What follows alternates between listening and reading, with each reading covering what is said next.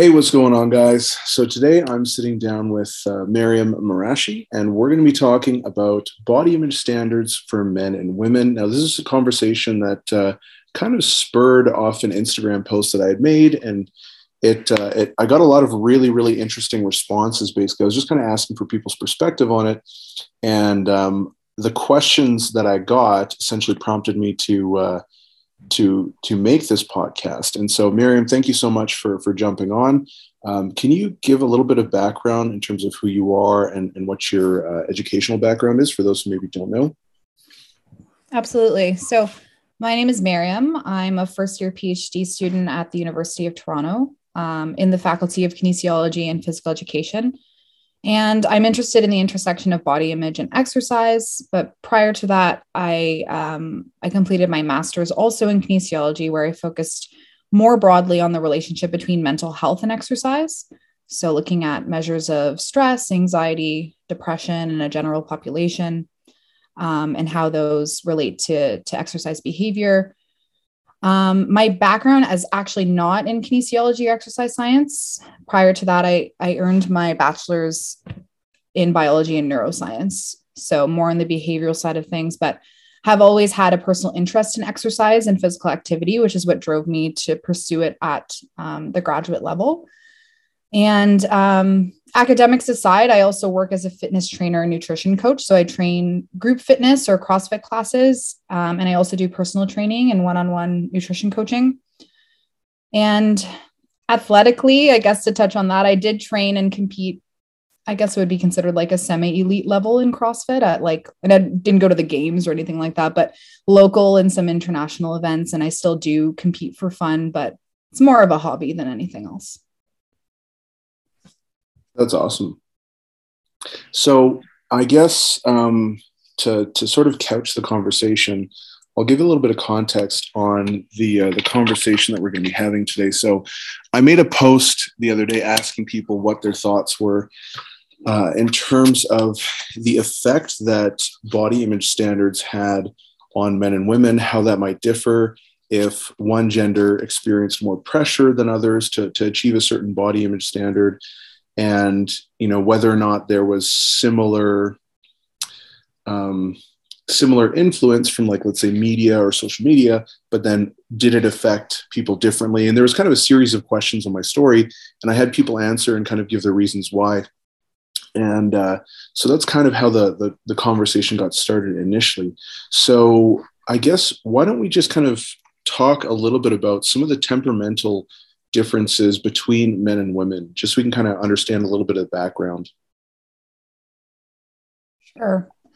Um, so I think it's important to first make clear before you know you begin talking about sex or gender differences broadly that whenever we are talking about these differences, we're speaking on behalf of the average, right? We're speaking on behalf of the normal curve. And there are, of course, going to be exceptions at both ends of the distribution and everything that kind of lies in between there. Um, so I know it's a bit of a contentious topic, so I just wanted to kind of, you know, throw that caveat there. But I think if you were to ask this question to, I don't know, like your grandma or someone like, hey, grandma, what's the difference between girls and boys and the way that they act, or men and women and the way that they act? She'd probably say like something to the effect of, um, men tend to be more aggressive, they tend to be engage in more assertive behavior um, they tend to be sure of themselves or carry themselves as if they're sure of themselves and display more dominant behaviors. Um, they might engage in more competition between one another and especially like physically oriented comp- competition where you're comparing your physical strength or your endurance or your musculature. Um, they might tend to be less emotional right? Or rather they display less emotion. Uh, whereas females tend to be more socially oriented. They tend to be more cooperative or like they work well in group environments. They have more of like a nurturing orientation or like are, are seen as more gentle. Um, they do engage in competitive behavior with one another, but it typically is more social in nature rather than physical. So, and it's more indirect than male. So they might try and like I don't know, like smear one another's social reputation if they are feeling competitive. Um, and when you take a look at the research, I kind of had to brush up on this because this is like really evolutionary psychology stuff. Any examination of sex differences are going to be contentious, but these points are supported pretty well. And actually, recently read that the personality differences between the sexes seem to be more pronounced in more industrialized and Western societies, which is interesting given that we rank highest on like objective measures of equality between the sexes. So I thought that was interesting. Um, and I guess I wanted to touch on like a, at a societal level, these differences kind of come through when you think about where the sexes tend to dominate in like industries or careers, respectively. So men tend to take up positions in more physical and material oriented um, careers like engineering or manufacturing, um, construction, transportation. Actually, both my parents drove taxi in Toronto when I was growing up, and my father still does. But my mother was one of the only taxi drivers in Toronto at the time. And um, she was actually like interviewed by the paper about it. It was like a big old ordeal because everybody who came into her taxi was like, oh my God, you're a woman, right? Like it was not common. And I think that's starting to change now with Uber but um, at the time it was not common at all. Um, whereas women, pardon me, tend to dominate in more socially oriented industries, right? Like education or social work or healthcare. Um, and of course, there's socialization that can contribute to these differences, right? Like thinking about what toys, what books, media are little girls exposed to versus little boys, and how does that affect their career choice? I was recently in a toy store for the first time in a while, buying some stuff for my uh, my fiance's niece, and I forgot at like h- how stark the differences are between like the gender toys. Like all the girls' toys are just like cooking, and like here's Barbie dressed up as like a I don't know, like a has like an apron on or like and I remember having toys like that too growing up. Not that it really made me more um more keen on doing housework or anything like that but that's what we did. That's the kind of the kind of behaviors that we engaged in as kids. So not to say that they don't have an effect but there's certainly inherent factors contributing there as well. It's hard to tease apart the inherent and the environmental factors though. I'll leave it at that so i don't know if you wanted to add anything yeah no i definitely think that it's really really interesting and like um as you kind of mentioned earlier about like talking about averages, it's like definitely take these things with a grain of salt um, because people aren't necessarily going to perfectly fit into into some of these categories, and that's fine. But like kind of like what you mentioned about uh, temperament, and I mean, even if you look at like the big big five personality test, right, and it's like you know men and women are clearly more similar than they are dissimilar, and um, but but I think that those those small differences can manifest in some very very significant ways right? I mean like if you think about and i don't know exactly how true this is but it's like we share like 98 or 99% of the same genetic composition as like a chimpanzee or something like that. So it's like okay we're we're wildly similar but then that 1 or 2% makes such a huge difference. So I think that how those things can kind of manifest, especially as we age, and and you know what sort of social influences we have, can make a really big difference. And I think the the one thing that you mentioned that was also really interesting was how like because uh, I've seen that research as well, where especially in the Scandinavian countries, like the more egalitarian um, a country is, or the more that they do to ensure equal opportunity for for males and females, the more that you actually see those you know I guess what you would kind of assume are biological differences sort of amplify or magnify. You see more women going into those fields of like healthcare and, and the socially dominated ones, and then more men going into STEM fields and things like that, which is kind of interesting because it's really clear that there is obviously an interplay between like nature and nurture, the biological evolutionary side versus what what the social um, kind of aspect contributes to that. But then it's really difficult, like you said, to tease out where one starts and where one ends and then what what's what outcomes are a result of what. And i think there's a lot of confidence about like people people when they talk about it anyways are really confident. And for me i'm like that kind of bugs me because i'm like i don't know man. I don't know how you can be so confident about making these assertions when it's like well what about this? What about this? What about this? But it, it's definitely a really interesting subject for sure. Um, one thing uh, I guess to to kind of get into this, like, um, is one gender exposed more to messages of images and unrealistic body expectations um, than another? Yeah, so that's the question. yeah, yeah, yeah. yeah. Um, and this question is kind of where we originally connected on this topic. I think that was like almost the question that you were posing on on your Instagram. Pretty, yeah, pretty similar. Like yeah. I said, it was a series of questions, but that was definitely one of the first ones.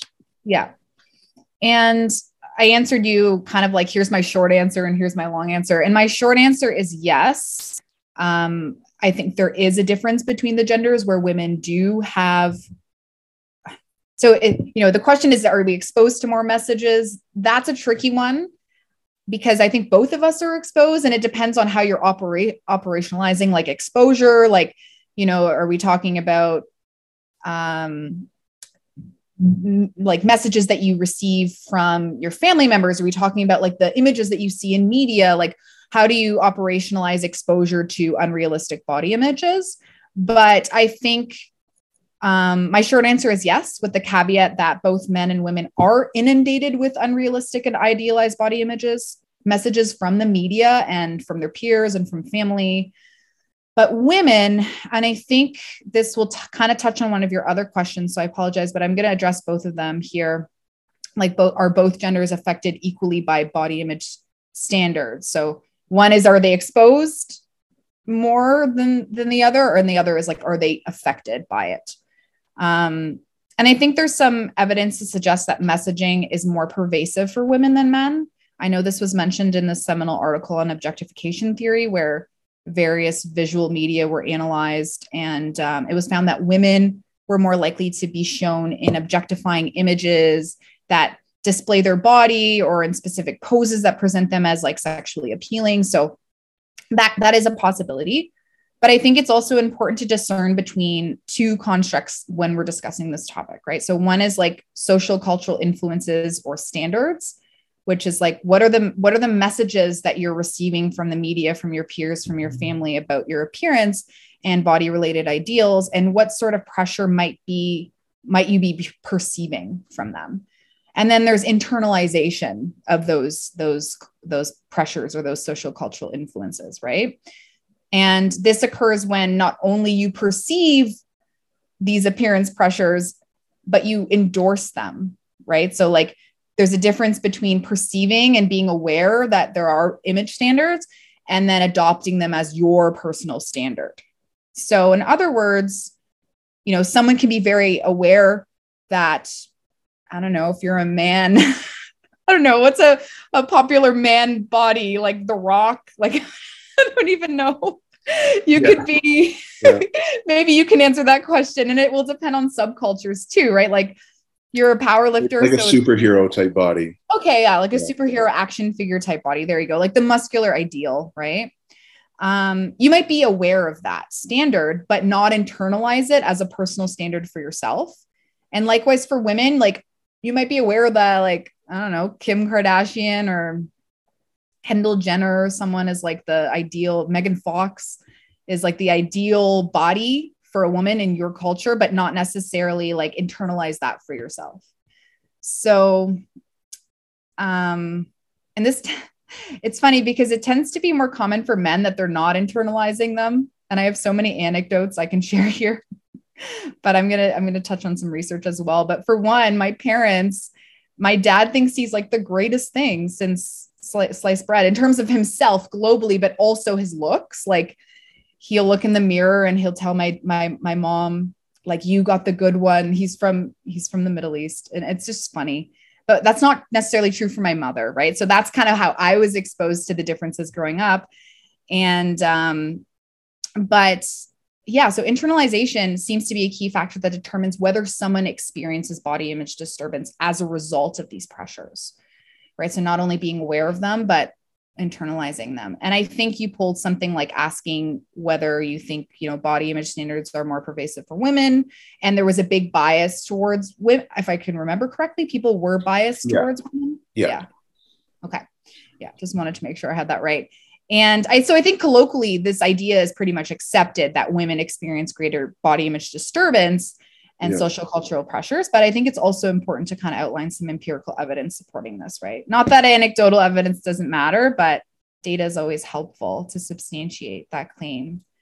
Um, I know I don't know if you wanted to add something before I shared the study, but uh, no, I just I, I, kind of found the same thing um, in some of the research that that I sent you as well. Actually, like there's one excerpt that I that I pulled from uh, one of the papers, and I'll just kind of read that here. It says, uh, "Men more than women choose mates based on physical attractiveness, whereas women more than men choose mates based on social status. In addition." Uh, individuals who greatly valued social status or physical attractiveness on paper valued those traits more in their actual choices um, in particular, mate choice was uh, mate choices were sex differentiated when considering long-term relationships, but not short-term ones, where both sexes shun partners with low physical attractiveness. The findings validate a large body the mate preferences uh, research based on an evolutionary perspective on mating, and they have implications for research using speed dating and other interactive contexts. So one of the things that I found interesting about that was that like and and this is kind of like supported by some of the other stuff that I read as well as in this one paper um, was kind of like what you said. Males tend to see themselves much higher than they probably actually are. Or maybe it's not much higher, but they don't see themselves less. Maybe that's mm. a more accurate way of putting mm. it. You know, because like yeah. I know some. Yeah, I don't, I don't want to make any sort of accusations, but I know so many people who are like, you know, physically attractive, and they're like, oh, they see like one thing and they're like, oh, I'm terrible. And I'm like, what are you talking about? you know, so I, I think there there might, and this is 100% just my opinion. I think that men probably do that a little bit less. Men probably don't have as high standards for their own bodies um, as women do. And then also when it comes to like one night stands, anecdotally, you've seen tons of guys just be like, oh yeah, I hooked up with this random chick. And I mean, I've heard that a bunch, especially in college or whatever. And, and, and, uh, but then who they tend to like date long term is a little bit different because it is a little bit more of like a status thing sometimes but um, mm-hmm. yeah anyways that was just kind of an interesting point to, to kind of piggyback on what you were saying yeah that that note on the long term versus short term relationships is so funny like i i was reading some of the evolutionary perspectives on body image and that came up a lot as like there's always a difference between you know when you're looking at mating prospects like are we talking long term or are we talking short term? Because in short term um, dating or, or mating or whatever you want to call it in that context, it seems that both sexes prioritize looks over anything else in that in that case and even even women but uh yeah so that's interesting and yeah men i think anecdotally in my experience at least tend to engage in less maybe not positively talking about themselves, but like engage in less negative body talk.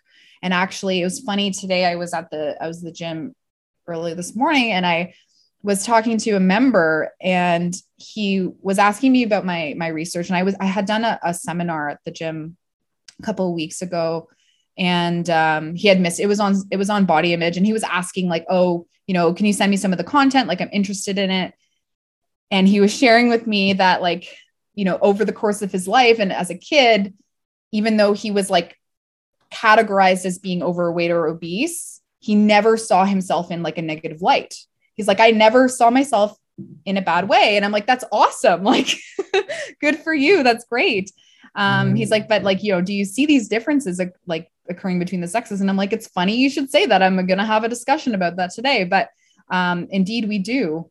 Um, and in fact, one like men do tend to rate themselves as more attractive and and actually one study from my lab group had participants rate their perceived weight status so the options were like not heavy enough just right too heavy uh, or like way too heavy and they also measured objective measures of weight and bmi and um, they compared men and women's discrepancy between their subjective and objective measures. and as you would expect, women were more likely than men to perceive themselves as too heavy, even when they were classified as normal. And men were more likely than women to perceive themselves as, as just right, even when they were obese or overweight. So it's just like, it's funny that that kind of came up. But um, one one interesting thing as well that that kind of piggybacks off of what you were saying earlier is the opera op, opera I can't even talk. Operationalization or yes. thank you for saving me.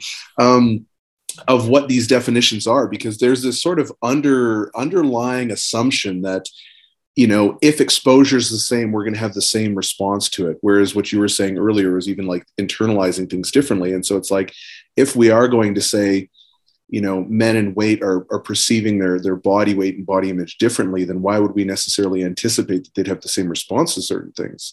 And then we can get into that a little bit later, but I just think it goes to show exactly what you were saying, right? Like sort of a, a lack of continuity in terms of how males and females may respond to the same message and whether or not they're going to respond to different messages um, differently, I guess. Yeah.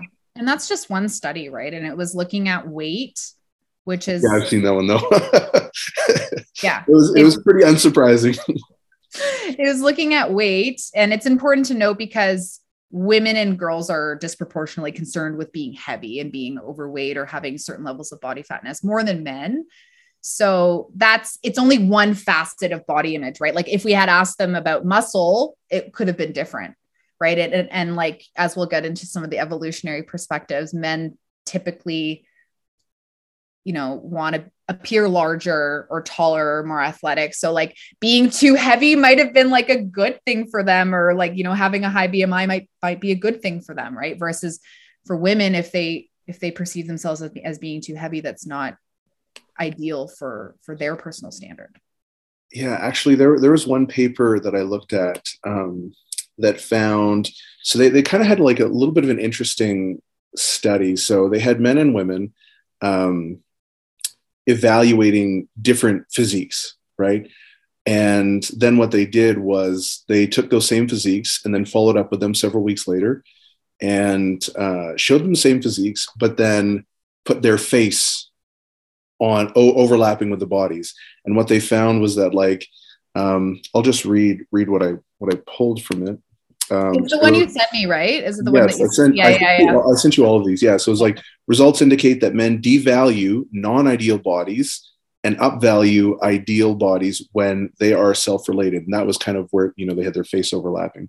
Whereas women uh, women more rate in a fair minded manner, regardless of the circumstances. Thus, in contrast to women, an advantage for men may be that they are able to self enhance in the case of uh, desirable bodies. This ability to self enhance regarding desirable features might be beneficial for men's self worth and body satisfaction, which, at least for me, seems pretty consistent with, I wouldn't say my experience, but just sort of like, like, it, it I'll be honest, like at least in my circles, and so obviously I'm very biased. Like I'm a power lifter, all my friends are power lifters, you know, or bodybuilders. So like obviously it's a very specific demographic, but that's never really been a thing that's come up a lot, you know? Like everyone's like, oh, I want to get more jacked, I want to get stronger, I want to get leaner, whatever. But it's never been like a point of this is something that I'm really insecure about. You know what I mean? Um, so I don't know. It seems to to kind of tie in with with my experience but again that's full on bias on on my part so. Yeah and again different subcultures are going to have different standards like if you're in a powerlifting subculture or like a fitness subculture you're going to probably place more of an emphasis on body size than the average person is going to so you might have a bit more protection from these like standards of certain body stand body sizes.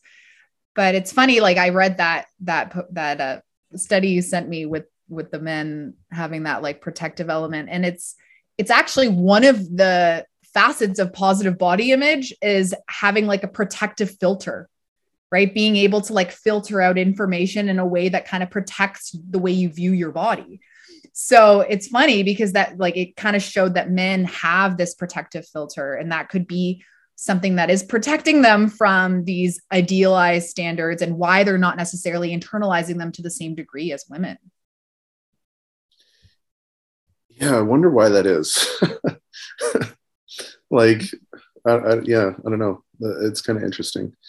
Um, yeah, because even actually, there was, let's see, just one of the things I guess that I wanted to to touch on was also the differences in terms of like mate selection, but more so more so talking about like the standards, right? Because um, I, I would think, and you know, maybe other people disagree, and that's fine. But I guess my perspective is that women do uh, probably experience more pressure to look a certain way than than men do. Um, I think it's probably more acceptable for men to have like you know the quote unquote dad bod than it would be for a woman to have whatever counterpart that that would be, you know, or whatever their version of that might be.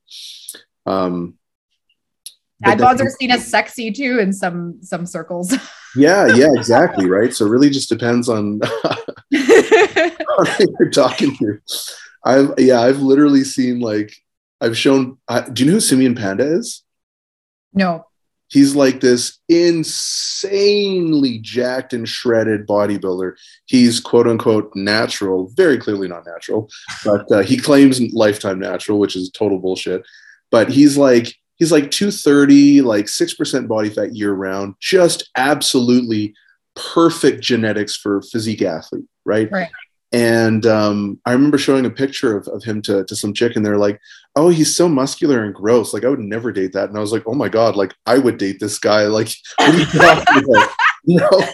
Yeah, yeah. and so it definitely depends on what circle you're in. But um, I guess kind of getting back to uh, getting back to like how, how different standards might be applied mm-hmm. to, to men and women. One of the things that I found is really interesting in this conversation is there's, like I mentioned earlier, an underlying assumption that men and women, one, are subject to the same standards, and and two, will re- respond the same to the same standards. You know what I mean? Which I I really have a problem with that because it's like there's so many differences between men and women there's so many differences between different age demographics there's so many differences between you know little subsets within yeah. males or females within the same age bracket. So it's, just like the assumption that things would be equally e- e- that people would be affected equally across the spectrum just seems really intellectually dishonest to me mm-hmm. right and so like one of the papers that i found as well was looking at uh, determinants of of um, attraction right between males and females and so um, I'll, I'll there, there's one excerpt that I found where it says estimates of physical strength determine and estimates is, is a key word estimates of physical strength determined over 70% of males bodily attractiveness to females. Additional analysis showed that tallness and leanness were also favored and along with estimates of strength accounted for 80% of men's bodily attractiveness. Contrary to uh, popular theories of men's physical attractiveness there was no evidence of a nonlinear effect. The strongest men were the most attractive in all samples and one one of the interesting things that I found about that was again from evolutionary psychology, where it's females are, are typically selected based on you know uh, physical attractiveness, uh, hip to waist ratio, and different like symmetry and different features of of like um, of features of health. Whereas mm-hmm. males were selected based more so on social status, right? So you know uh, how much money a guy makes uh, what their social standing is in, in you know their their group or whatever, and then also just perceived dominance. And I think in one of the papers that I read, it was looking at formid- formidability uh, specifically, and so those are all kind of dominant characteristics within like um, within a social setting. Mm-hmm. And I mean, if if you look at like what, what are the stereotypes, right? It's like women go for men who have a lot of money. Women go for men who have high power. Women go for the, and it's like whether or not that's true, it's a stereotype because there's some element of, you know what I mean, truth to it. Now, I wouldn't say that women go for men because of money or status or this or that, but I would say that that is a relevant factor in mate selection, you know? Mm-hmm. And then the opposite is also true, where it's like men do appear to self select, um, sorry, to, to select for, uh, you know, certain features of beauty or symmetry or whatever it is that you want to call. And so the reason why I found that interesting, anyways, was not necessarily to be like, oh, this is right, this is wrong, whatever, whatever, is just to kind of highlight how men and women have different categorizing processes where they're like, this is what I value versus this is what I value. And again, I think it's really important to kind of remind everyone that we're talking about what's observed on averages, not necessarily right. representing heterosexual males and females too. Yeah. Yeah. Yeah. yeah. Yeah. Actually, that's not something I've looked into. Do you know if there's any sort of difference between um, maybe how like uh, uh, gay man and a straight would- man? Yes. yeah, interestingly there's not that much difference like from the little that i've read on it again i'm not a gender studies expert i don't like this is not my area of expertise by any means but like what the the stuff that i did come across because i was reading a, a recent paper when we had like decided we were going to do this um, this podcast i needed to like brush up on some of the evolutionary perspectives in body image. And one of the um, one of the papers was was looking at all of these prospective factors that we just haven't really considered in a lot of the social cultural and psychological studies on body image. And of course all of the studies they cited were like mainly in heterosexual males and females. So they they had this like one paragraph kind of outlining some of the the research in conducted in like homosexual males and females. And interestingly um, straight women and and and lesbian women don't really differ much with how they how they tend to select for traits. Like they lesbian women do also tend to prioritize more internal factors like internal characteristics over like appearance and gay men don't really differ much from straight men on average where they actually do prioritize appearance to the same degree or to a similar degree. So it's interesting that even in like homosexual mating patterns, we see these these differences come up. These intrasexual similarities are, are still kind of held on average. Of course, this is going to be not saying every person who um, you know who engages or who you know who has a um, every homosexual man is going to going to prioritize appearance the same way that a that a straight man would but it's um it's i thought that was kind of interesting yeah, that that is pretty interesting. And one one of the things that I will say actually that um, I guess to some degree kind of counters what uh, what I was saying earlier about like differences between male female mate selection was one one paper I found was looking at um, adolescents or, and, and youths, um, and they were looking at whether like social status as well as you know beauty and or I guess I, am using beauty, but they they used attractiveness and they had a specific criteria for that. But um, you know how much of of uh, attraction was due to their physical attractiveness versus social status, and in adolescent boys and girls, social status didn't seem to be strongly affected um, affect dating desire during that particular age period. I can't remember exactly what the age period was. I think it was somewhere between like 12 and 17, but don't quote me on that. i think it was high school ish Yeah, something like that. But I found that pretty interesting because then it's like, oh, it well, is is that is that purely socially constructed then? Or is it just a matter of an individual's intrinsic values might develop and change as they get older because their priorities shift or you know what i mean? I don't necessarily know how to interpret that but i, I just think it's kind of an interesting counterpoint to, to what i was saying Yeah. earlier. Um, yeah what, what are your thoughts on that? I'm not sure if you have any but. Yeah i i saw that as well. Um actually i made note of that here because like i thought it was really interesting that that other study you shared that 80% of the variance in male body attractiveness was explained by weight height and ratings of perceived ratings of strength. That's like that's a lot of variance right? Um but before we get into the other one i thought it was weird that there wasn't a curvilinear relationship between perceived strength or muscular muscularity or size and attractiveness. Like they they expected there to be kind of like a u shape where there would be like this optimal strength musculature and then it would start to kind of dwindle kind of like what you said about the um the physique strength athlete dude who you were showing your friends and they were like ah no that's not yeah my yeah um, I would expect that, right? Like if someone it reaches like a certain level of of musculature or, or like strength, it might only be attractive in certain circles. But I'd be interested to see like what was their ceiling there, like what what was their strongest man photo that they were showing to these women. yeah that's a really good point too especially because like so i'm, I'm 275 and at my gym that's not very big. Like the basically that's like pretty average somewhere between 240 and, 2, and 280 is pretty standard. So that's going to change how you see yourself compared yeah. to average guy. Yeah exactly. Yeah. well because like we're, we're always making fun of like one of uh, one of my buddies adam shout out adam um he's he's like 245 and everyone calls him like the little baby because he's like this is tiny little like he's a big jack dude but we all just kind of make fun of him. And and so it's definitely really like that's a really great point actually. I would be interested to see that just from like an objective standard of, of how actually like big muscular and strong they are. Yeah because i would imagine that once we start getting into like the very fringe you know like small fraction of the population is going to look this way i would assume that a lot of women might not deem that as attractive right off the bat because it's just outside of their scope of what what they consider to be normal right? So it's that i thought that was interesting that there wasn't any like curvi- curvilinear relationship.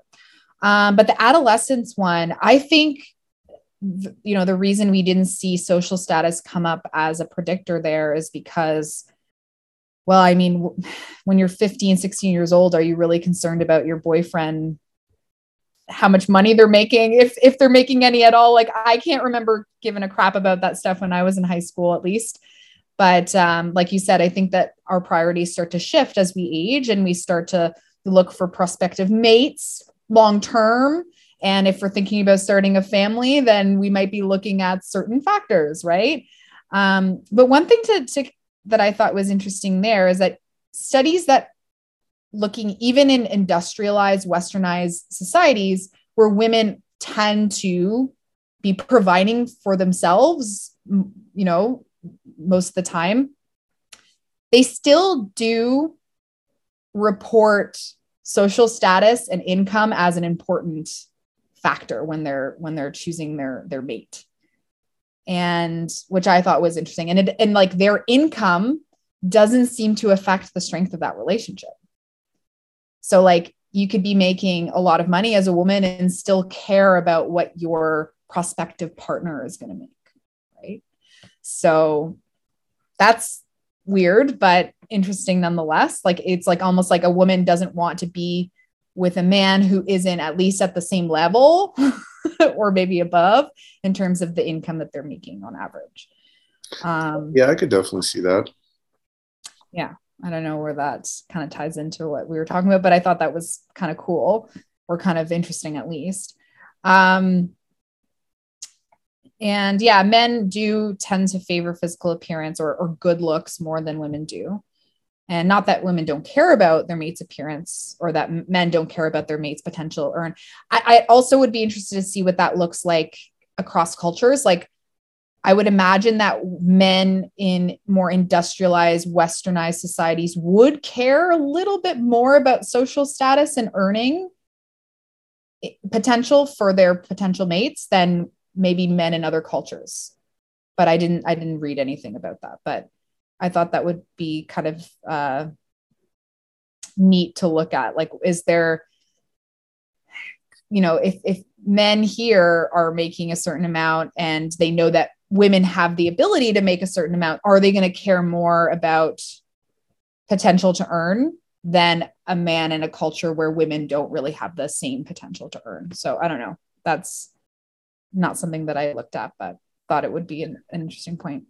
That would be something interesting because, like, anecdotally, I know a lot of a lot of people, and like, I I would probably say I even fall under this category as well, where it's like I do feel like the guy has a responsibility to like provide and take care of his of his girlfriend or wife whatever.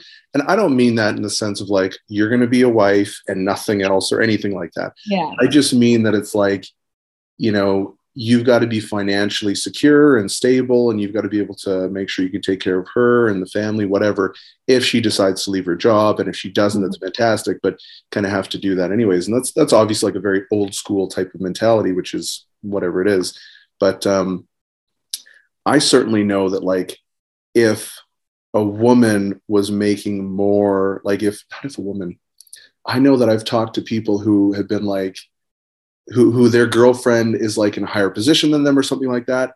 And they they do feel i don't know if it's insecure. I don't know if that's the right word but let's just say like maybe it is insecure. I don't know. Maybe it's like an extra motivation to be like kind of make more money. You know what i mean? Maybe it is insecure. I, I have no idea. I've definitely heard that before and i've also heard that from women too. And so i would be really interested to see how that affects men you know what i mean? Mm-hmm. because i've definitely noticed attitudes change where it's like oh your girlfriend makes more than you and it's kind of like like between in like male circles is definitely something that you might make fun of them for. You right. know I mean? and it has nothing to do with like your girlfriend's success. It's just like oh you know it's just that competitive edge i guess. Yeah. you're just teasing. You're like oh why are they making more than you? And uh, yeah i don't know. That's something that i think is kind of like interesting because i know a lot of i've heard women anyways say men get insecure about that. And i think to some degree that's probably true you know? Yeah.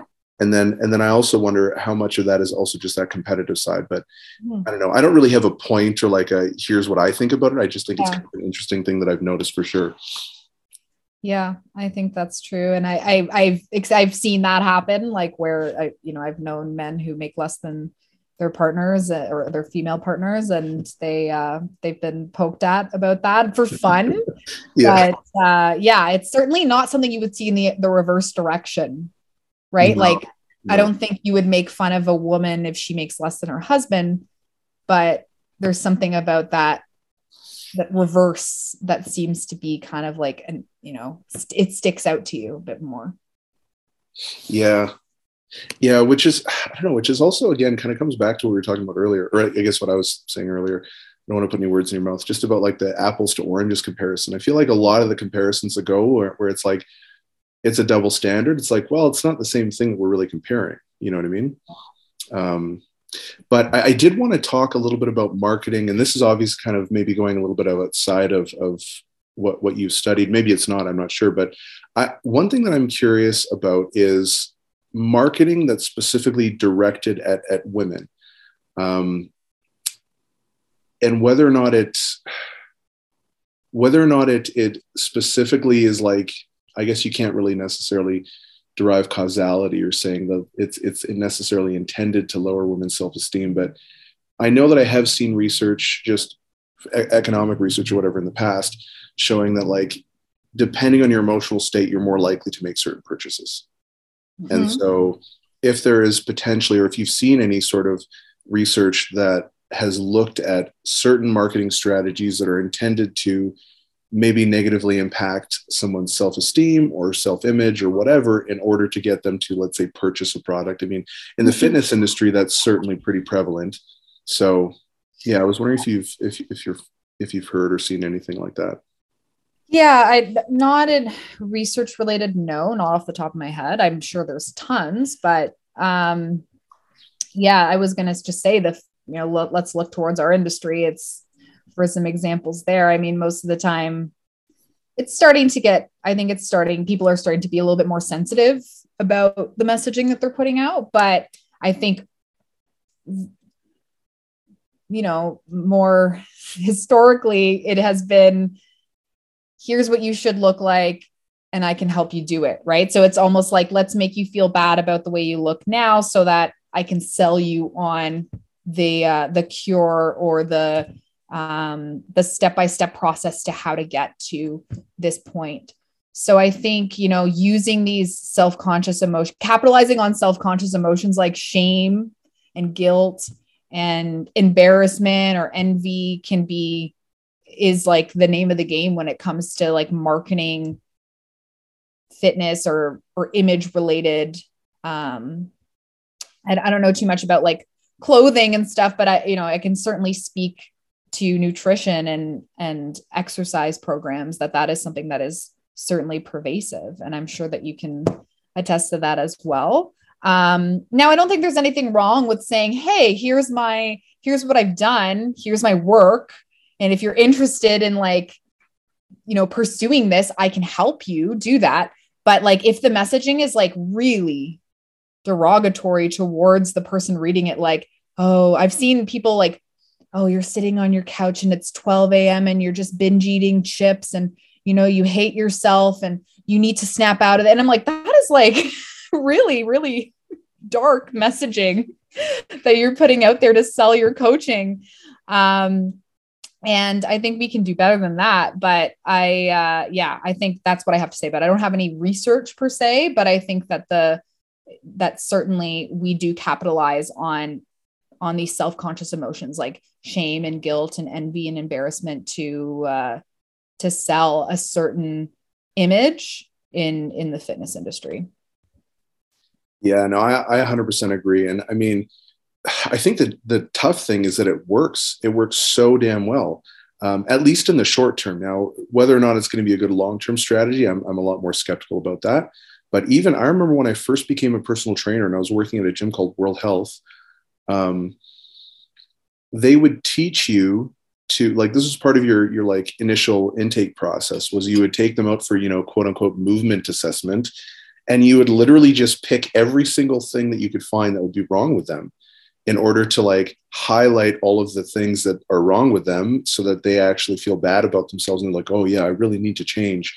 And it's like they, they called it like this this is developing that connection and just getting down to the you know root thing when in reality it was just it was literally just making someone feel really shitty about themselves and not liking it. And then yeah exactly like you were saying just being like hey i've got a solution meanwhile i'm the, I'm the cause at the same time you know? So it's kind of like it's it's definitely a double-edged sword in fitness for sure where there's so much sleazy marketing um, around body images and stuff like that. And there's been a lot of pushback with the with the body positivity movement which in general i think is really good. At times i think it kind of gets hijacked and the message gets a little bit um, obfuscated at times. But in general i think that it's a really positive movement where it's like you know people are pushing back and being like hey you know what? I can look this way and feel confident feel happy and all this stuff and i think i think that's generally pretty awesome. I also think that that's very much sorry my phone is just blowing up right now. I was like i don't know if that's mine or your no sorry. I, I have it on i have this app on my um, computer and on my phone. It's like an internal discussion board for for work and so it's just like going off like crazy right now. Yeah um but I also think that yeah, women, women are probably also a lot more the ones who are pushing back in terms of body positivity. I, I haven't really heard too many men who are like major advocates for it. Like th- I know there's a lot of men in support of it, but I think the driving force is more because of driven by women, uh, in, in my opinion, anyways. And so I think it's definitely a really positive thing. And I also have noticed for sure, kind of like what you were saying, where the messaging of, of ads, how people are kind of displaying before and after photos, how they're conveying results, how they're talking about body image and things like that have, have changed quite a bit. And I think that's probably a pretty productive thing as well. Um, one thing, and this is this is maybe a little bit sort of fringe, um, and I I really curious about this.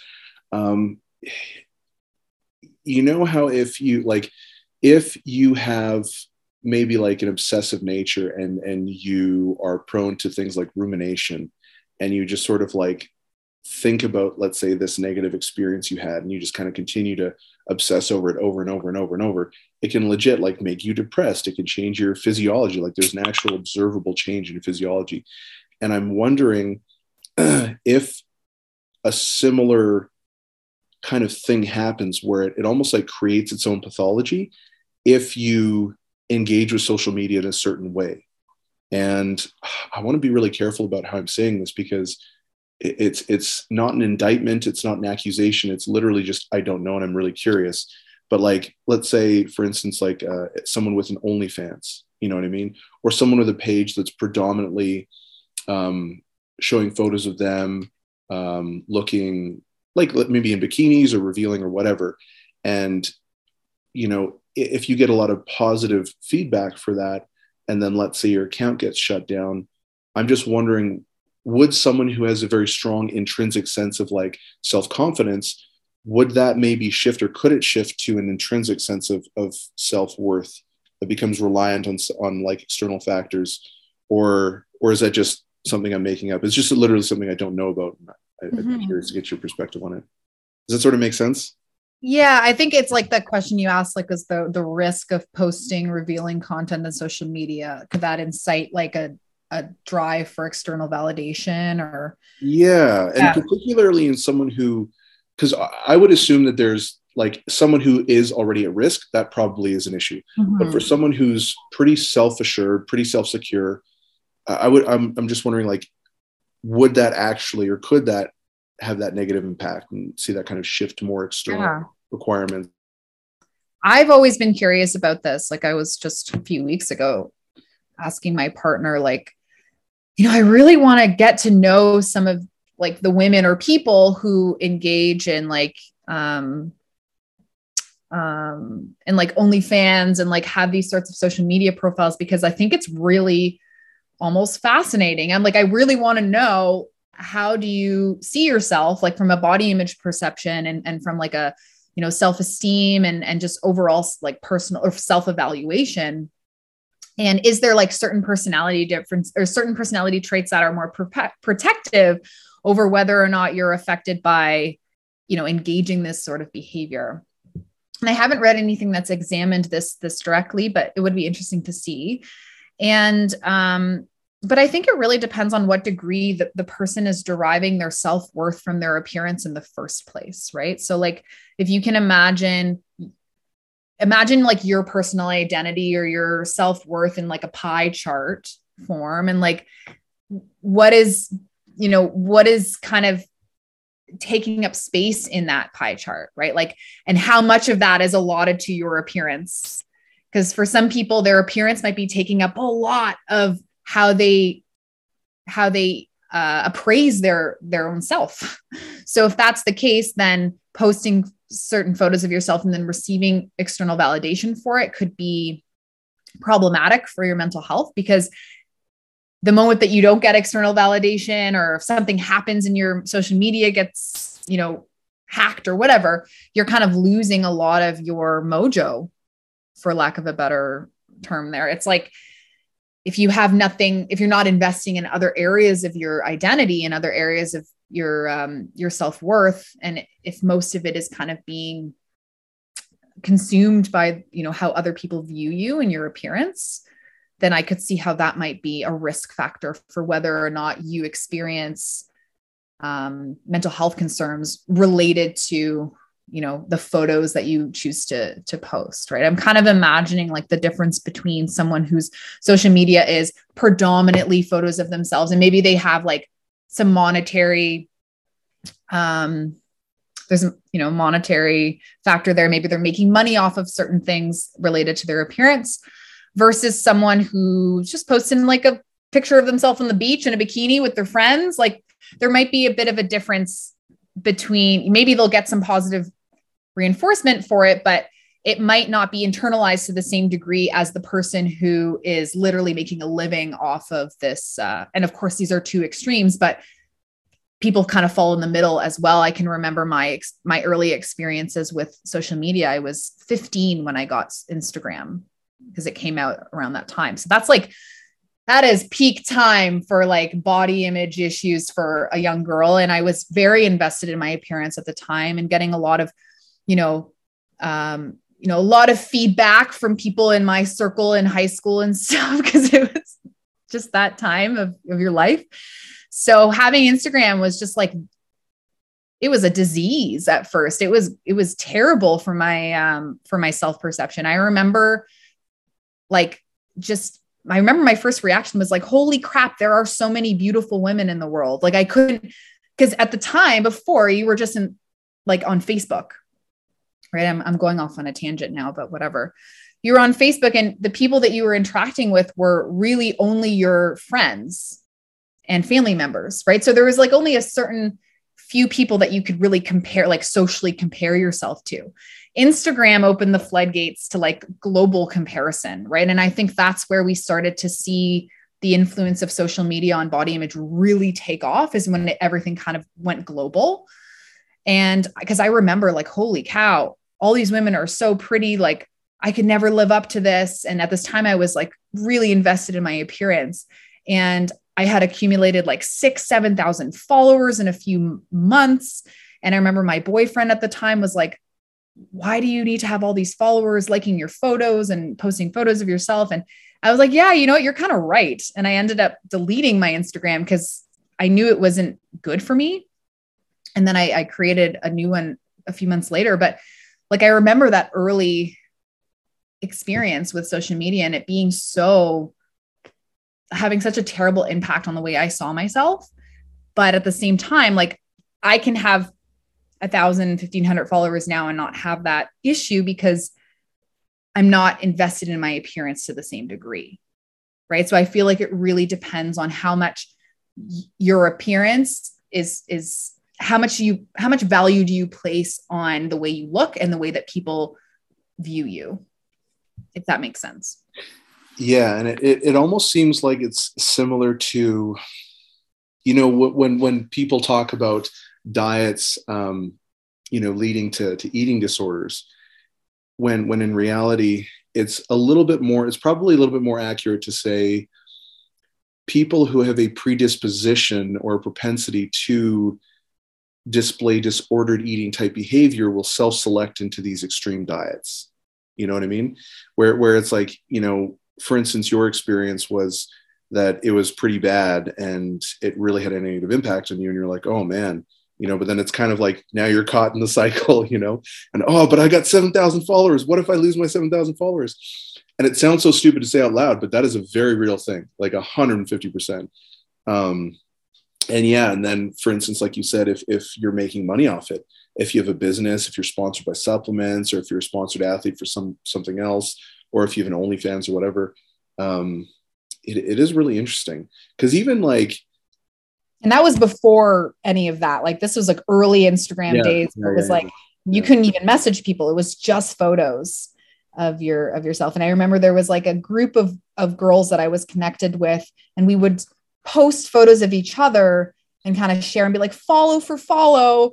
And it would just be like a group of these like pretty girls sharing each other's photo. It was such a oh, when I think back to it, and we're all these like 15, 16, 17, it's gross that we were like not on our on our end but the fact that we had all these like you know male followers and stuff it just kind of just a bunch of old dudes not a bunch of old dudes I, I shouldn't say all old dudes like but the fact that that was kind of and we were getting positive reinforcement for the way that we looked and posting photos and i you know i wasn't posting nudes or anything but just like posting selfies like a 15 6 year old 16 year old girl typically did at the time and um, but I was at the time, I don't know what it was, but wise enough to kind of say, yeah, this is not good for me. I'm to shut it down. and I'm glad that I did. Yeah. One thing that I honestly find super interesting is just like the pressure, because I think it's really easy for anyone to look at someone and kind of make judgments. But not having been in that situation, I think is like, I don't know, like what you know, like I can't even imagine having a TikTok with 10 million people following me because I do these little dances. Like, I'm just picturing that? you doing little dances. Yeah, yeah, yeah. I would not be very graceful for sure, but and that's why that's why I don't have it, right? But um yeah, that's the only reason why I don't have 10 million followers. No, but uh like I just wonder what kind of pressure that would have on you. You know what I mean? Like it must be pretty significant. And uh, yeah, I don't know. I mean, because it, it's easy for me or anyone, I guess, to kind of sit here and you know make make assumptions about a, an individual's motives or their drive or whatever. I remember though, I met someone who did have an OnlyFans and uh, they're they're an acquaintance. And I remember I was just really curious and I was talking to them about it, and I was like, what got you into it and you know they were like just kind of sharing i'm not obviously don't want to share anything very specific or anything like that but they just said that someone had like asked them to to uh, they they some what was it someone asked if they could buy a photo of their feet or something like that and and she was like yeah okay sure i don't care like that's weird but i made 500 bucks and i was like oh okay that's that's weird but yeah sure why not i guess i don't know and and then it like it just kind of slowly progressed from there. And then it turned into an OnlyFans. And then the OnlyFans turned into more sexual content. And it, yeah, it, it, was just really interesting hearing like the evolution of, of her story and kind of how it went. And to me, it sort of made sense. I was like, oh, okay, I can see that. Whereas sometimes if you don't really talk about it, for me, anyways, bridging that gap is very difficult, you know? Um, yeah. Because I, I obviously don't really have any experience in that. I mean, I don't think people are really going to line up to really. I would. They would ask for their hey, money. There, there is a niche market for almost anything out there, so I wouldn't be yeah. so, uh, so sure. But I think, um, yeah, no, I have the same thought process around that as like how do we get to that point? And it's like not in a judgmental way either. I'm just genuinely curious, like at what point what's the tipping point right? Like where do we get to the point where we kind of you know and i guess this is very tangential to the topic but kind of related in a way because i'm sure that women or men who engage in this this um, practice are probably viewing themselves in a certain way that's a bit different than the way that we might view ourselves but yeah, that's uh, I'm sure there I'm sure there is some research out there looking at um, looking at this. I haven't come across it yet. Yeah, I, it it definitely is an interesting thing because like all of this is such a new phenomena and like how rapidly it's occurred and all the changes occurred. It's like it's like all this stuff happens and we're like, oh my god, everything's going crazy and then it's not until later that we're like oh yeah it's probably has something to do with this you know? Um, but yeah it's it's definitely pretty interesting. Um, let's see. One of the things that i guess we haven't talked a ton about we've talked about some of the differences but i think that it has been a little bit more centered around uh, the conversation has been a little bit more centered around women just because I mean, I tend to think, like we said earlier, that they're the ones who are probably a little bit more affected by uh, body image issues and things like that. But I guess I just kind of wanted to touch on men as well. Um, I have seen some research that men don't necessarily have the same issues in the sense of like body dysmorphia, but then if we look at muscle dysmorphia, men seem mm-hmm. to be a little bit more affected. So anyone who doesn't know what muscle dysmorphia is or body dysmorphia, there's like this sort of disconnect between how you look and how you perceive yourself uh, to to be in your your level of um, muscularity, muscular development. Yeah, I guess I'm looking for the word like not appreciation. Um, I guess self-efficacy. I guess re- relative to to your appearance, mm-hmm. um, and men seem to be a little bit more affected by that versus mm-hmm. you know the other age related influences. Yeah, yeah. Um, what sort of impact do you suspect that um, I guess body image issues have on on men in that regard? Like, is, yeah. is that a little bit more niche, maybe? Yeah, no, and it's it's understudied and like relative, like a lot of the research is done in women, and it's starting to the the literature on men and is starting to buff up a little bit more. My personal research interest is on women, so a lot of the, the stuff that I read is on women, admittedly.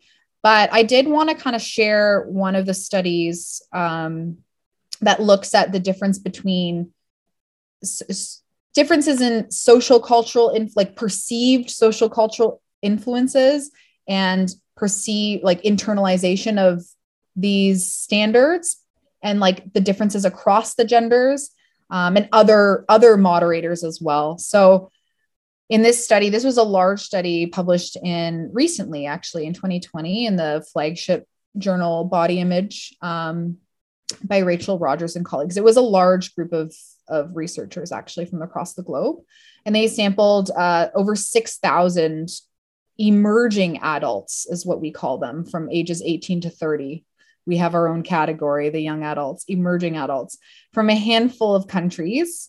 Uh, it was like Canada, the United States, Australia, Japan, China, Italy, Spain, and Belgium. And they measured both the perceived social cultural influences on body image. So, how much pressure do you perceive is coming from your peers, from your family, from the media in relation to your body pressures um, to change your body, as well as the internalization of both the thin and the muscular ideal, right? So, the thin ideal being like low body fat, small body size, and muscular ideal having like developed muscles, looking athletic. Um, right. So, and they they use two different questionnaires to measure both of these so the one that measures like perceived social cultural influences will ask you things like or like my mom encourages me to lose weight or my father teases me about not having enough muscle or my friends um, encourage me to diet to lose weight or keep from gaining weight, right? So, like, what are the pressures that you're experiencing in regards to your body? And then the other one is tapping into like, to what degree are you internalizing these pressures? So, there might be items like, I want my body to look very thin, which would be trying to tap into like the thin internalization. Um, or I spend a lot of time trying to make my body appear more athletic or muscular which would be trying to tap into like the muscular athletic subscale. And the results were, were pretty much in line with what you expect, right? One thing that's interesting and I haven't talked about is that older people, so age is protective of body image, generally speaking. As we age, we start to have to have to receive lower messages from our environment or maybe just not perceive them to the same degree. So in this study, the older individuals and by older i mean 30 is the highest age so it's not like older adults but older individuals tended to receive lower messages from their um, from their parents and their their friends to to lose or gain weight or muscle and um, fewer messages from the media as well. But when we looked at the gender differences women compared to men tend to receive more messages from their fathers mothers uh, peers and media to lose weight whereas um, and and fewer messages to gain weight or muscle right? So there's a bias there for women women are encouraged to lose weight and not encouraged to gain muscle or uh, or or body weight in general and the same was found for people with higher bmi versus lower bmi and men on the other side endorse the muscular ideal right more often than women and and and women were more likely to endorse the thin ideal. So we do see this come out pretty strongly. And one thing also that was interesting was that people who people with higher socioeconomic status were at like compared to those with lower socioeconomic status tended to present higher levels of muscular and athletic internalization which i know that you had dr lisa lewis on and she was talking about luxury problems. It's almost like caring about your muscularity and your athleticism is like a luxury problem to a certain degree. Like you're not going to be worried about that stuff if you can't pay rent can't make rent. But if you, you know if you have all your needs met then it might be something else to consider. So i thought that was interesting. But it kind of showcases these discrepancies between genders in terms of like what messages are they receiving from their peers from their family from the media in terms of body, you know, losing weight, gaining weight, and muscle. And to what extent are they internalizing these messages? So men are more readily internalizing the muscular and athletic ideal than women are. And this is reflected in the higher rates of muscle dysmorphia that we see in men as well.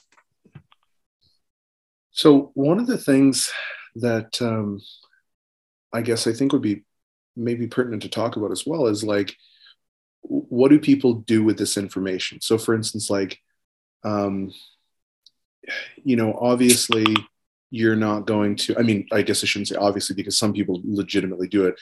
I would never go onto someone's, you know, page and be like, "Oh, you're so muscular," like some some girl or whatever. Like, "Oh, you need to lose 20 pounds." It's like I don't have that desire to do that. It's like you do whatever you want to do.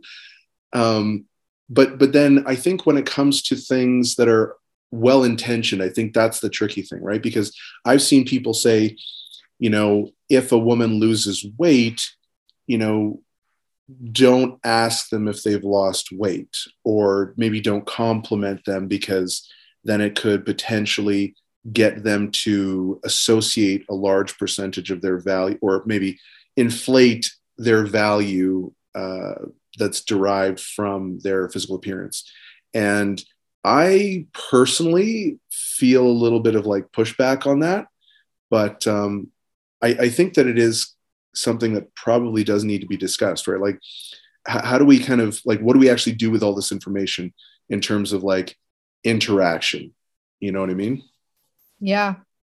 I think that's what a lot of, and one of part of the reasons why what I kind of discovered when I was reading some of the evolutionary perspectives, part of the reason why we don't really talk about biological and evolutionary origins of appearance ideals and and this and that in more of the social, cultural, psychological, and behavioral studies is because a lot of these well, first of all, a lot of these researchers are not evolutionary biologists, so it's outside of their scope. But I think second is that the evolutionary and bio, biological um, origins are more like ultimate causes, right? Like they're like these overarching, like, why do we see these differences between men and women? But they're not really conscious or like a lot of them like you know you're not engaging this behavior thinking yeah i'm trying to increase my my mate i don't know i don't know all the terms in evolutionary biology but like yeah. you're not like objectively trying to doing bicep curls because like this is totally going to get me a new wife and kids. Exactly. This is going to increase my fitness, my evolutionary yeah. like yeah, that's not that's not it, right? Maybe to some degree, but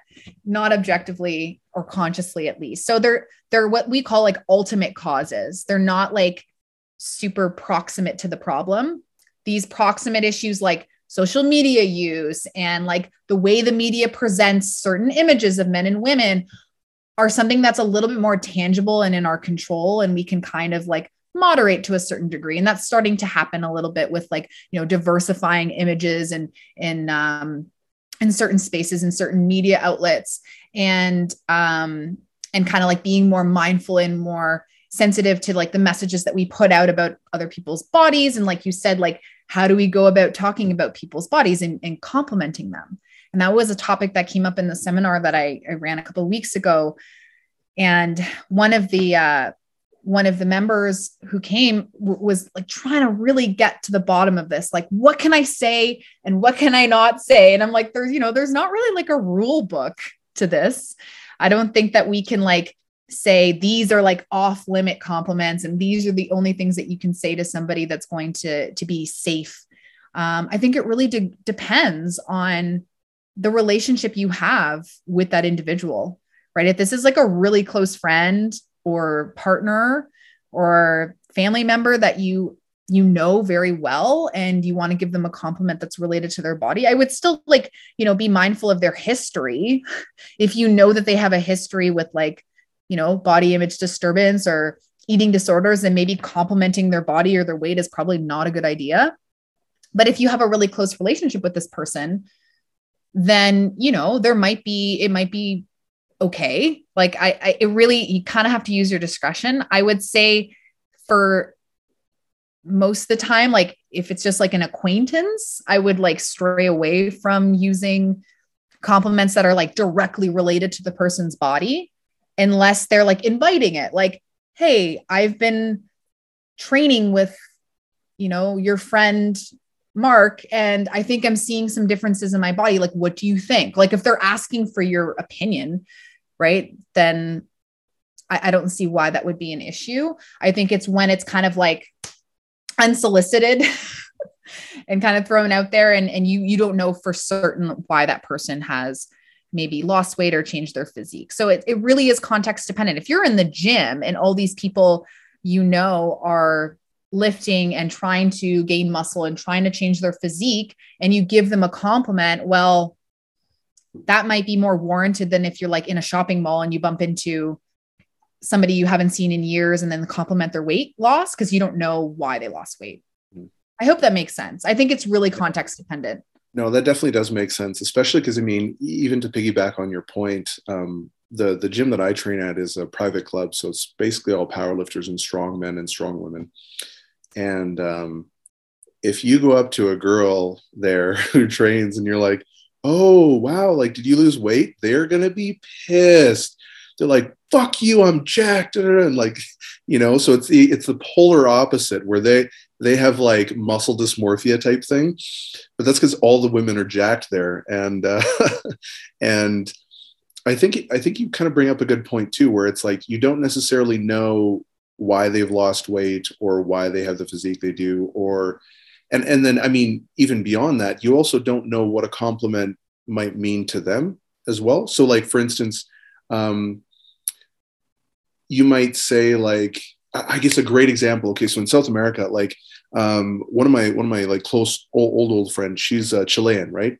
And she'd be like um she, she'd like called me like gordo which is like you know, fat, right? But it's like if you translate it, you're like, oh my god, that's so mean. But it, it's, it's, like chubby, like cute and chubby. Yeah, yeah. but it's not mean at all. It's like, yeah. it's like literally a sign of love and affection. Yeah. And um, uh, so she would call me that when I was like way, way back in the day. And um, even like my grandma, she's like, she's like 98, 99 right now. You know what I mean? I'm a big dude. And like before, when I was like 300 pounds, she she came like I went to visit her and she's like, oh my god, oh, god, I listened to that. To I... sing and da, da, da. and she's like patting my belly and saying no one's gonna love me and stuff like that. But it's like she does not mean it like that at all. It's literally just a cultural difference where it's like, and so for me, I, I was just like, yeah, it's all good. But um, but oh, what was the one thing that I was gonna, the one thing too, yeah, was that um I was gonna say it was like if you're commenting on someone on social media, for instance, like you might not necessarily know what they're trying to accomplish. So like you might say, like, let's say you're commenting on, I don't know, like Stefi Cohen or something like that. She's very, you know, strong and athletic. She's got, you know, really great physique. Um, and she's done a lot to, to work and earn and earn that. And so I think, you know, like, let's say you might look at that and say, oh man, you look super jacked, you know, like great job. Maybe she doesn't like maybe her interpretation of jacked and i guess i shouldn't have used a specific person that's not necessarily my intention putting any words in anyone's mouth but you, you know what i'm trying to say right? Like maybe her interpretation of jacked is different you know? So you're trying to compliment you're trying to say something really nice but then maybe they kind of internalize it in a slightly different way. And i think that's where it gets a little bit complicated because you know you can never really know what someone's what someone's background is and it's like oh then you just shouldn't say it and then it's like ah but do we really want to censor society? And it's like so yeah. it's, it's kind of weird back and forth where I think I think your advice is is pretty sound where it's like, do you know the person? If not, maybe just don't say anything, you know? Yeah, it's kind of like a flow chart. Yeah. Like, do I know this yeah, person? Yeah, exactly. Don't say anything about their body if you don't know them, right? Like yeah. do I how close are they to me? Like you kind of go down the list and be like conscious of those those elements and um, I think one of the one of the reasons a lot of people in that space kind of push back on compliments around the body is because it draws attention to the it makes the person self-conscious. So even if it's complimentary yeah, even if it's complimentary like oh my god your abs. Oh like you're so jacked or whatever now that person is aware that you are like appraising their body. And of course, we're all to a certain extent like looking at people and, and, like appraising them to a certain degree, but that person is now kind of under the microscope in, in their in their own mind maybe, right? And if they already have like preoccupations with the way they look, that can have an effect on uh, on them even if it's complimentary. Yeah. Right? And even if they take it as a compliment, it's like, "Ooh, now someone's looking at me like I didn't see that." Now, of course, like you could argue that if someone is posting about it and like, you know, captioning, like, oh, look at my before and after, they're probably, and like, here's my story, they're probably kind of inviting feedback to a certain degree, unless they like turn off the comments or say, hey, don't compliment my body. I would assume that like if you're you're kind of putting it out there, then you're being open to the possibility that someone's going to comment on like this the subject of the of the post.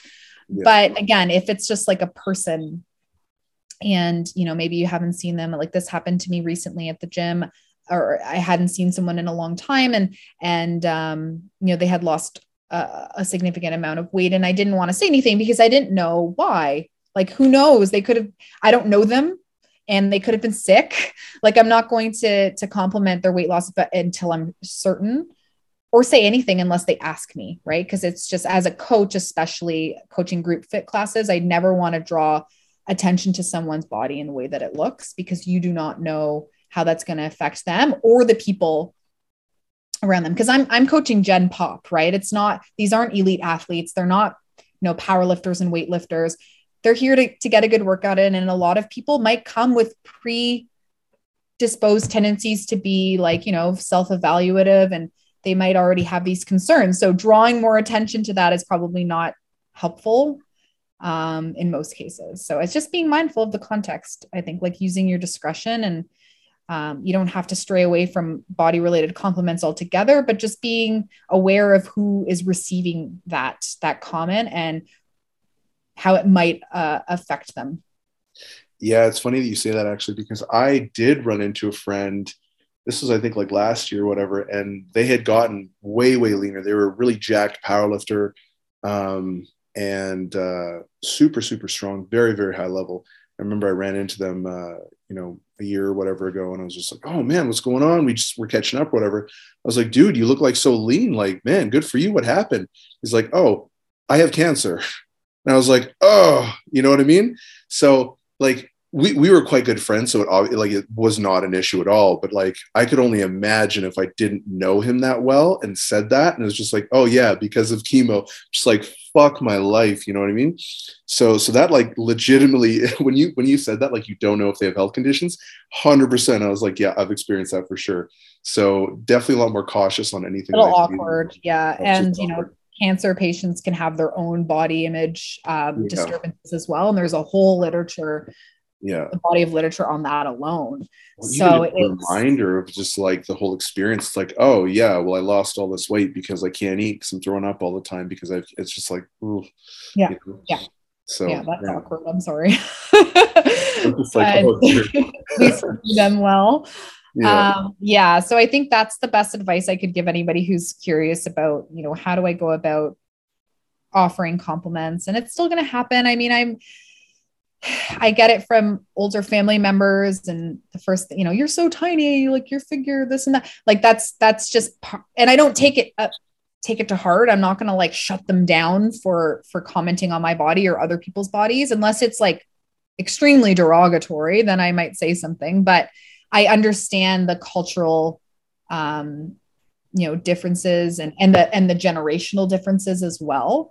I think that our generation is starting to be a little bit more mindful of these things but i was pissing myself on that story of your grandmother. Like i was listening to that pos- podcast you had with gabriella gulo and you were talking oh, about that yeah. story of your of your grandmother like body shaming you and like, well thanks for listening to the podcast. Yeah, yeah, that was um that was funny but yeah, like she's, she's again, it's cultural cool. difference, right? Oh, totally.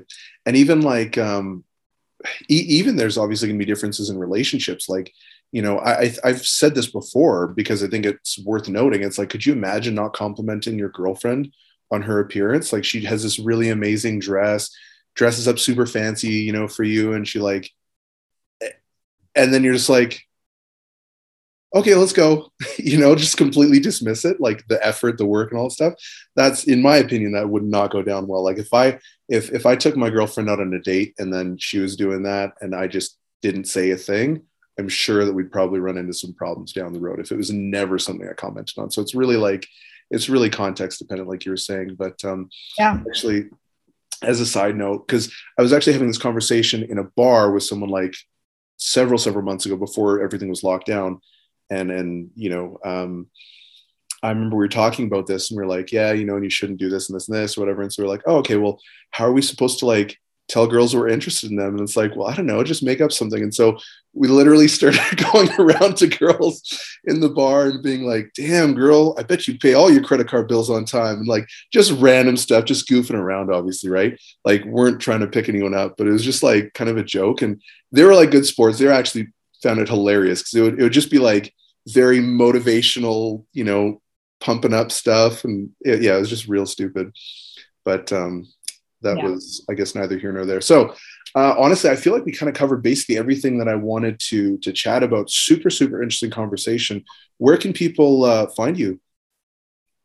Thanks. Yeah. Um, so I don't have like a business profile or anything on on Instagram. You're you know, feel free to follow me at Miriam Y Marashi. It's more of a personal account, but I, I do occasionally post some things uh, about coaching and uh, and research related things. Um, in terms of my academic work, I have a an academic Twitter, like it's Twitter. We call it academic Twitter. It's just where you post like your the stuff that you work on and, and some of the studies that might come out. So it's Miriam underscore Marashi. So anything that I I am any sort of projects that I'm working on or collaborating with others on will be posted up there. And uh, yeah, that's that's it. Awesome. So I'm going to leave all that stuff in the show notes, guys. Definitely make sure you go give her a follow, show some support. Um, Miriam, thank you so much for jumping on. It's it's been awesome chatting with you, and it was super super insightful. Thanks for having me, Daniel.